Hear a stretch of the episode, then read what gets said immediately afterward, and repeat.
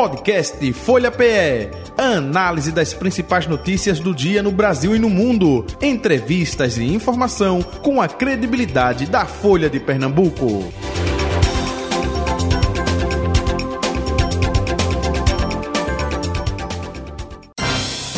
Folha Política. Nossa convidada da segunda parte do Folha Política de hoje é a deputada estadual do Partido dos Trabalhadores, Rosa Amorim, com a gente. Deputada, muito bom dia, prazer revê-la, seja bem-vinda, tudo bom? Bom dia, Jota, bom dia a toda a turma da Folha é, e também, obviamente, a todos os ouvintes que nos acompanham nesse momento. E quem está acompanhando pelo YouTube, pelo Facebook, está vendo que ela veio a caráter. Veio com a blusa vermelha, ela que é do Partido dos Trabalhadores e também do Movimento eh, dos Trabalhadores Sem Terra. Movimento dos Trabalhadores Sem Terra que eh, sempre eh, tem ações eh, voltadas para a questão social, fim de ano também acontecendo isso, né? A senhora é oriunda justamente do M S T, não é isso? Exato, Jota. Eu sou do Movimento Sem Terra, sou filha de assentados da reforma agrária, carrego a, ban- a bandeira da reforma agrária, da luta pela terra, mas principalmente da agricultura familiar, do povo do campo, como uma pauta prioritária do nosso mandato. Não apenas isso, mas isso é parte fundamental do que a gente vem construindo na luta, principalmente daquelas pessoas que estão no campo do nosso estado é, de Pernambuco. E o, é, e o Movimento Sem Terra, desde a A pandemia vem construindo diversas ações de solidariedade. Nessa perspectiva do aumento da fome do nosso país e também no estado de Pernambuco, a gente vem construindo uma campanha que se chama Mãos Solidárias. Só para demonstrar, uhum. em torno de dados, nós distribuímos mais de dez mil toneladas de alimentos só nos dois anos da pandemia. Essas ações ainda continuam, né? É, a gente acaba é, construindo o que a gente chama nas áreas da reforma agrária roçados solidários, que é uma parte destinada só para produzir alimentos para doação nas periferias das grandes cidades. E agora, no final do ano, no Natal, nós há três anos já construímos o que a gente chama de Natal Sem Fome, distribuindo alimentação para a população em situação de rua, distribuindo é, é, o que a gente chama da ceia, né, para a população em situação de rua e também através das nossas cozinhas populares e solidárias. Nas periferias hoje a gente tem sete cozinhas solidárias, a gente está construindo ações para o Natal Sem Fome, construindo ceias coletivas nas periferias, nessas cozinhas. Inclusive, eu saio daqui de meio-dia e vou correndo inaugurar a Cozinha Solidária da Comunidade do Papelão aqui no centro do Recife. Então, uma iniciativa também para justamente trabalhar e é, mitigar, diminuir essa situação aí da vulnerabilidade no tocante a pessoas que estão passando literalmente fome, não é? Exatamente. Nós também vamos inaugurar agora no sábado uma Cozinha Solidária na cidade de Caruaru e fazer também é, essa ação tão importante é, do Natal Sem Fome. Das grandes cidades, além de Caruaru, a gente também tem Cozinha Solidária em Petrolina, nessa perspectiva de ampliação também desse projeto de solidariedade no interior, mas sabendo que o maior contingente está aqui na região metropolitana do Recife e temos uma ação bem efetiva aqui no combate à fome e à solidariedade. Perfeito. É, deputada Rosa Amorim, é, deputada de primeiro mandato. Exatamente. Nós estamos aí fechando o ano de dois mil e vinte e três. É... Vamos passar para o nosso ouvinte, para o nosso eh, internauta, para o nosso espectador, eh, como foi esse ano eh, dentro da A L E P, Assembleia Legislativa do Estado de Pernambuco? Era o que a senhora esperava? Não? Teve surpresas? Eh, teve dificuldade de adaptação? Não é? Como eu disse, eh, eh, primeiro mandato seu. O que a gente pode passar com relação a isso? Não é? Esse ponto de vista da expectativa, talvez, que a senhora tenha criado e a realidade eh, de funcionamento da A L E P. E, claro, também ações efetivas aí do seu mandato. Jota, nós somos um mandato, é, podemos dizer, novo para a Assembleia. Novo do ponto de vista da representação política que nós representamos ou que eu represento para aquela casa. Me coloco como uma mulher jovem, a juventude já é uma, uma inauguração, né, numa casa que tem poucos jovens representados ali. Sou uma mulher negra que venho de uma base completamente social, representam os movimentos sociais, literalmente, né, o nosso povo, o nosso povo mais sofrido do estado de Pernambuco, e venham com um mandato, diria assim, que vem fazendo a diferença do ponto de vista das nossas ações concretas. É, acho que do ponto de vista também da representação, eu sou uma... uma pessoa que vem da escola pública, que só ingressei na universidade por meio da política de cotas, construí minha vida e minha militância política no campo da educação, na luta do movimento estudantil, carrego comigo também diversas pautas, além da agricultura familiar, como eu falei, é, a pauta do povo negro, a pauta das mulheres, a pauta é, da diversidade sexual e de gênero, enfim. Então, nós fizemos um mandato, podemos dizer, que tentou permear principalmente essas pautas da diversidade do nosso povo e que teve como principal prioridade no campo de atuação a pauta do combate à fome. Essa luta que nós iniciamos no seio do Movimento Sem Terra, no campo da solidariedade, e que nós colocamos como prioridade. A gente, eu já vim aqui diversas vezes falar e queria falar nesse balanço que se falta educação, se falta trabalho, se falta emprego e renda, se temos dificuldade em diversos atores sociais, é porque tem fome. E quem tem fome tem pressa. E não adianta a gente é, tentar maquiar diversos outros atores se a gente não resolve uma questão emergencial, que é o combate à fome. Então, nós criamos uma frente parlamentar de início, que teve uma atuação reduzida no seu tempo, né, de três meses de combate à fome, uma comissão especial, na verdade, uma comissão que foi muito atuante na perspectiva dessa pauta na casa, e nós depois, ao término dessa comissão especial, nós criamos uma frente parlamentar para dar desdobramento à continuidade desse tema que é tão importante. Nós ficamos com a relatoria do programa É, Pernambuco Sem Fome, que a governadora Raquel Lyra lançou, inclusive, inclusive com o nome que eu defendia desde o começo, né? É, muito casado com um programa nacional do governo Lula, né? Que é o Brasil Sem Fome. Agora o governo do estado está lançando esse programa, que nós apresentamos diversas emendas parlamentares e conseguimos passar uma que é muito importante, que é a garantia do controle social do programa. Sem fiscalização, a gente não consegue caminhar, colocando o Conselho de Segurança Alimentar e Nutricional, que é o Conceia, para fazer parte do controle social do programa. Para além disso, eu acho que tem uma marca importante desse primeiro ano da nosso, do nosso mandato, que foi é, instaurar o Estatuto da Igualdade Racial, que nós desarquivamos, fizemos articulação política, e hoje nós podemos dizer que Pernambuco tem o Estatuto da Igualdade Racial, Pernambuco que não tinha sequer nem nada que construía diretrizes de garantir uma é, igualdade de oportunidades para o povo negro. Nós estamos e protocolamos um projeto de lei que dizemos que é o Estatuto da Igualdade Racial na sua efetividade, que é garantir vinte por cento das cotas no serviço público para a população negra. É um projeto de lei que já está, já passou na sua primeira votação, né? Falta ir uhum. para a segunda, e aí a gente cobrar que o governo do estado possa garantir os vinte por cento, é, os vinte por cento das cotas para a população negra no serviço público. Uhum. Ô, ô, deputada, e no tocante... É... Foi dentro da sua expectativa justamente o funcionamento da Alep, ou não? É algo novo para Rosa Amorim? É, a, a realidade foi bem diferente dessa expectativa ou não? É, é, a senhora, por ser, não ter mandato, mas vivia, né, nos movimentos sociais e tinha acesso, claro, a, também à Casa Legislativa no tocante à participação, enfim... É, vários encontros que aconteceu. Qual foi a expectativa que a Rosa Amorim encontrou e a deputada Rosa Amorim encontrou dentro da Alep, hein? Jota, eu posso dizer que nós fazemos a diferença naquele espaço. Então, é, estar naquele lugar que não tem representações como a nossa, uhum. se for olhar das... das é... Desculpe interrompê-la, em vários aspectos, né? Movimentos sociais, e a senhora é a única representante de Caruaru na Alep, não é isso? Exatamente, é, sou a única representante okay, de Caruaru. Pra... de quarenta e nove deputados, nós temos apenas seis mulheres representando, né, a, a, as representações do povo ali naquela casa. Falta representação de mulheres, representação é, dessa camada mais da luta social.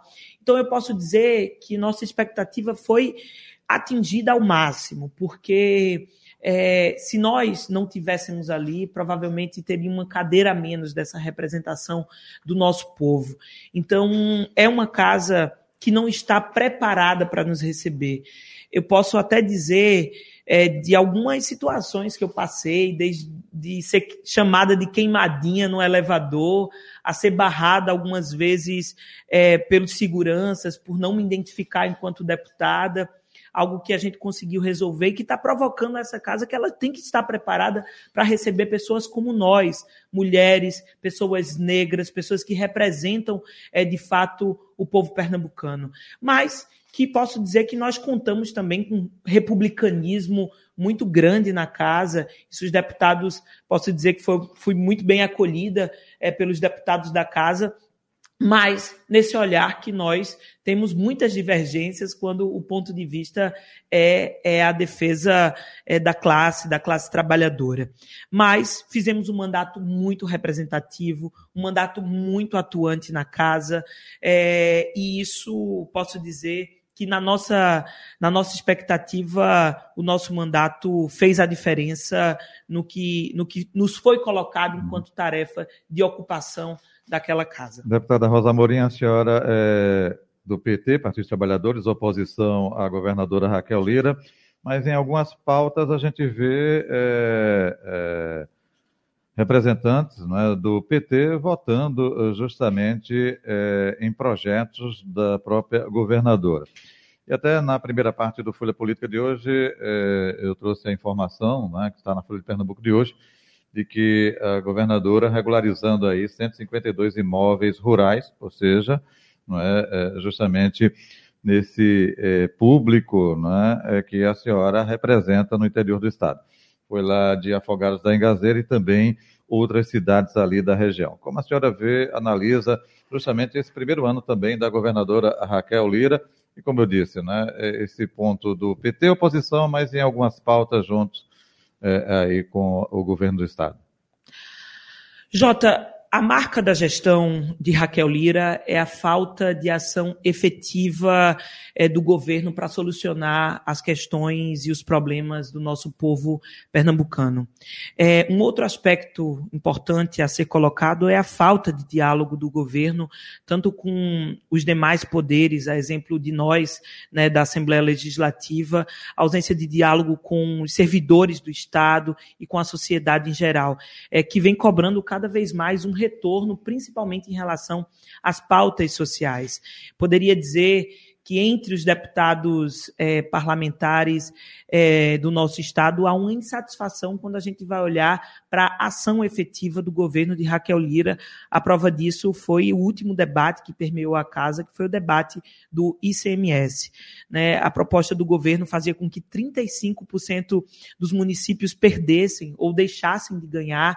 Nós conseguimos, no final, aprovar uma proposta que o governo apresentou de retribuição, mas mesmo assim essa nova proposta do governo, ela deixava de lado pelo menos doze municípios que iam deixar, né, de arrecadar.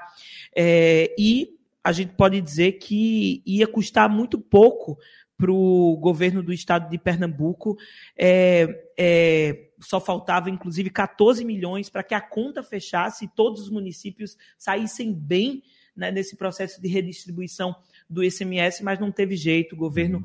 do estado não abriu, isso deixou principalmente os deputados que têm, né, suas prefeituras ali uhum. colocadas, essas representações nos municípios, muito insatisfeitos. Eu queria colocar isso porque é, essa falta de ação é, deixa a gente muito satisfeito do ponto de vista do que o governo vem a representar. Podemos dizer também que o que vem salvando a gestão de Raquel Lyra é o governo Lula. O governo Lula, esse ano, investiu pelo P A C noventa e dois milhões no estado de Pernambuco. Quando a gente vai olhar aí para a contribuição da Caixa, é, da Caixa foram quase dois milhões colocados é, para dois bilhões colocados nos cofres do governo do estado de Pernambuco, e podemos dizer, recurso tem, dinheiro tem, o que falta é ação.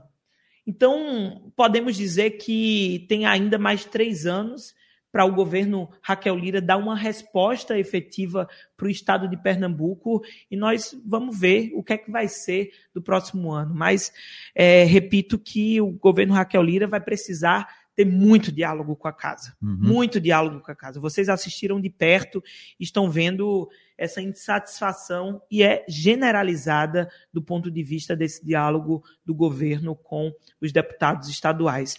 Eu falei no balanço do nosso, é, do nosso mandato, e para nós, do ponto de vista desse aspecto social, a gente ainda encontra uma realidade que poderia ter sido resolvida, ou pelo menos amenizada nesse primeiro ano, que é a questão da fome. Nós ainda temos dois milhões de pernambucanos passando fome, mais da metade da população vivendo um processo de insegurança alimentar. É, falta proatividade, uhum. proatividade do governo.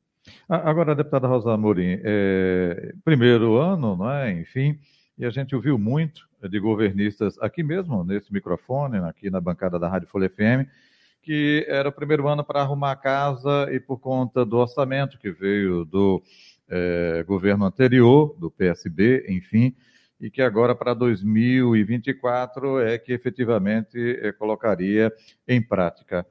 Essa expectativa para dois mil e vinte e quatro também eh, de vocês lá é de um melhor diálogo entre eh, o Palácio e a Alep, ou não necessariamente, hein?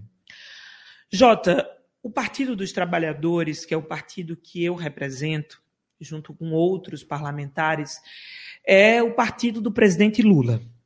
Lula é um cara que vem investindo muito nos estados do Nordeste, em especial em Pernambuco, à prova dos números que eu trouxe. E, mais do que tudo, o governo Lula vem abraçando o governo é, do estado de Pernambuco em nome de Raquel Lyra.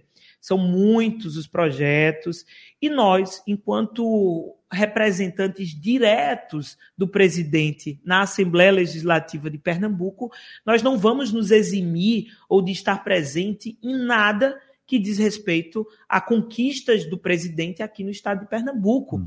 Então, se o governo Lula investe, se o governo Lula está presente, nós também estaremos presentes. Isso não quer dizer que nós compomos o governo Raquel Lyra. Isso quer dizer que nós incentivamos e buscamos é, um maior investimento do governo federal no estado de Pernambuco. Então, nós iremos dialogar com a casa. O que nós falamos é, da nossa oposição responsável é justamente isso. Onde tem conquistas para o povo, nós assinamos embaixo. Uhum.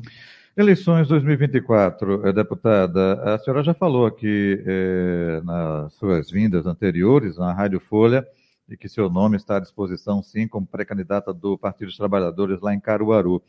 É, recentemente a gente fez uma entrevista com a senadora é, Teresa Leitão, e quando falou é, seu nome lá em Caruaru, ela, opa, observação, ainda não está definido, é, mesmo no partido, porque tem o nosso companheiro lá, segundo disse a própria senadora Teresa Leitão, o Léo Bulhões, que preside a sigla lá em Caruaru, não é?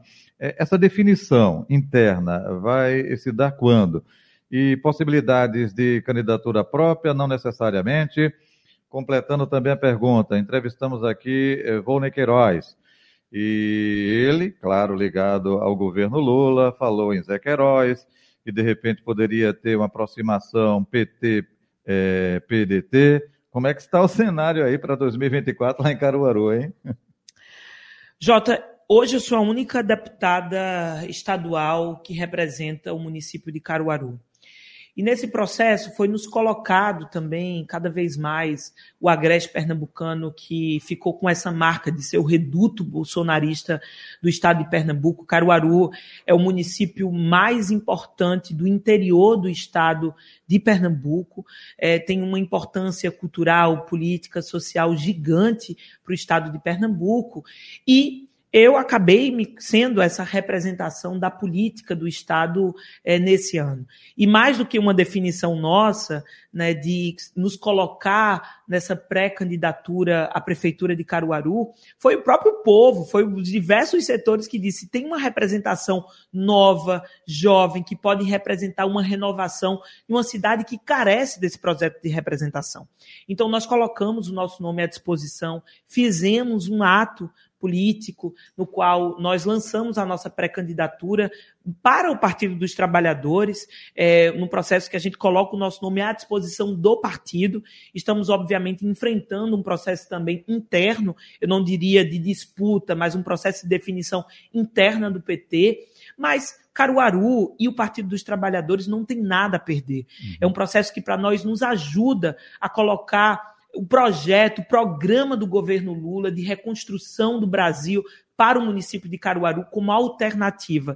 E diria, uma campanha do Partido dos Trabalhadores, uma candidatura própria, vai fazer muito bem para a cidade. E nós, se entrarmos, que esse é um indicativo, inclusive, do próprio Diretório Municipal do P T em Caruaru, é por candidatura própria, a gente vai para disputar. A gente não vai para brincar, a gente vai para uma disputa real, uma disputa com possibilidade, inclusive, de ganhar, né, de ganhar as eleições. Então, o nosso nome está colocado, eu sou pré-candidata à Prefeitura de Caruaru, já estamos pontuando, como diz, é, nas pesquisas. É um processo que nós olhamos como um processo muito positivo. Uhum. O P T tem até fevereiro, né, para tomar essa definição, pelo menos interna, indicar ao diretório estadual, e nós estamos. Janeiro não iremos parar, né? Caruaru é um município muito importante para nós, e estamos no jogo. Ótimo. É, às vezes não é o que está acontecendo no front, não é, é na, no primeiro plano, mas os bastidores, né? Eu já ouvi é, é, de gente é, dentro do próprio P T que é, seria uma estratégia seguinte. Olha, o G T E, que é o Grupo de Trabalho Eleitoral, né? Uhum.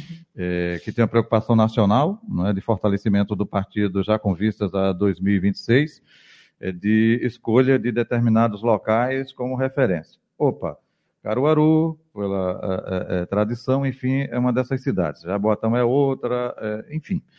É, e alguém me disse o seguinte, olha, a gente está para definir, mas, tipo, se for a, apoio do G T E nacional, interesse de que Zé Queiroz seja o representante, aí entra Léo Bulhões. Se for candidatura própria, aí é Rosa Amorim. É um pouco disso? Ou ainda isso não foi discutido, hein, deputada? Não, cenários indefinidos. Eu estive em Brasília há duas semanas atrás, sentei com a nossa presidenta nacional, Gleisi Hoffmann, é, e na conversa, obviamente, ela colocou que cenários são possíveis, uhum. né, mas que o Partido dos Trabalhadores, nesse ano, tem uma orientação por construir a legenda partidária do P T em cidades importantes. E Caruaru, a gente sabe que é uma cidade muito importante nacionalmente, estadualmente. O presidente Lula tem um carinho especial por Pernambuco, né? É, um, é o estado dele, ele se envolve, a gente sabe que ele tem um peso muito grande dentro desse, dentro desse processo.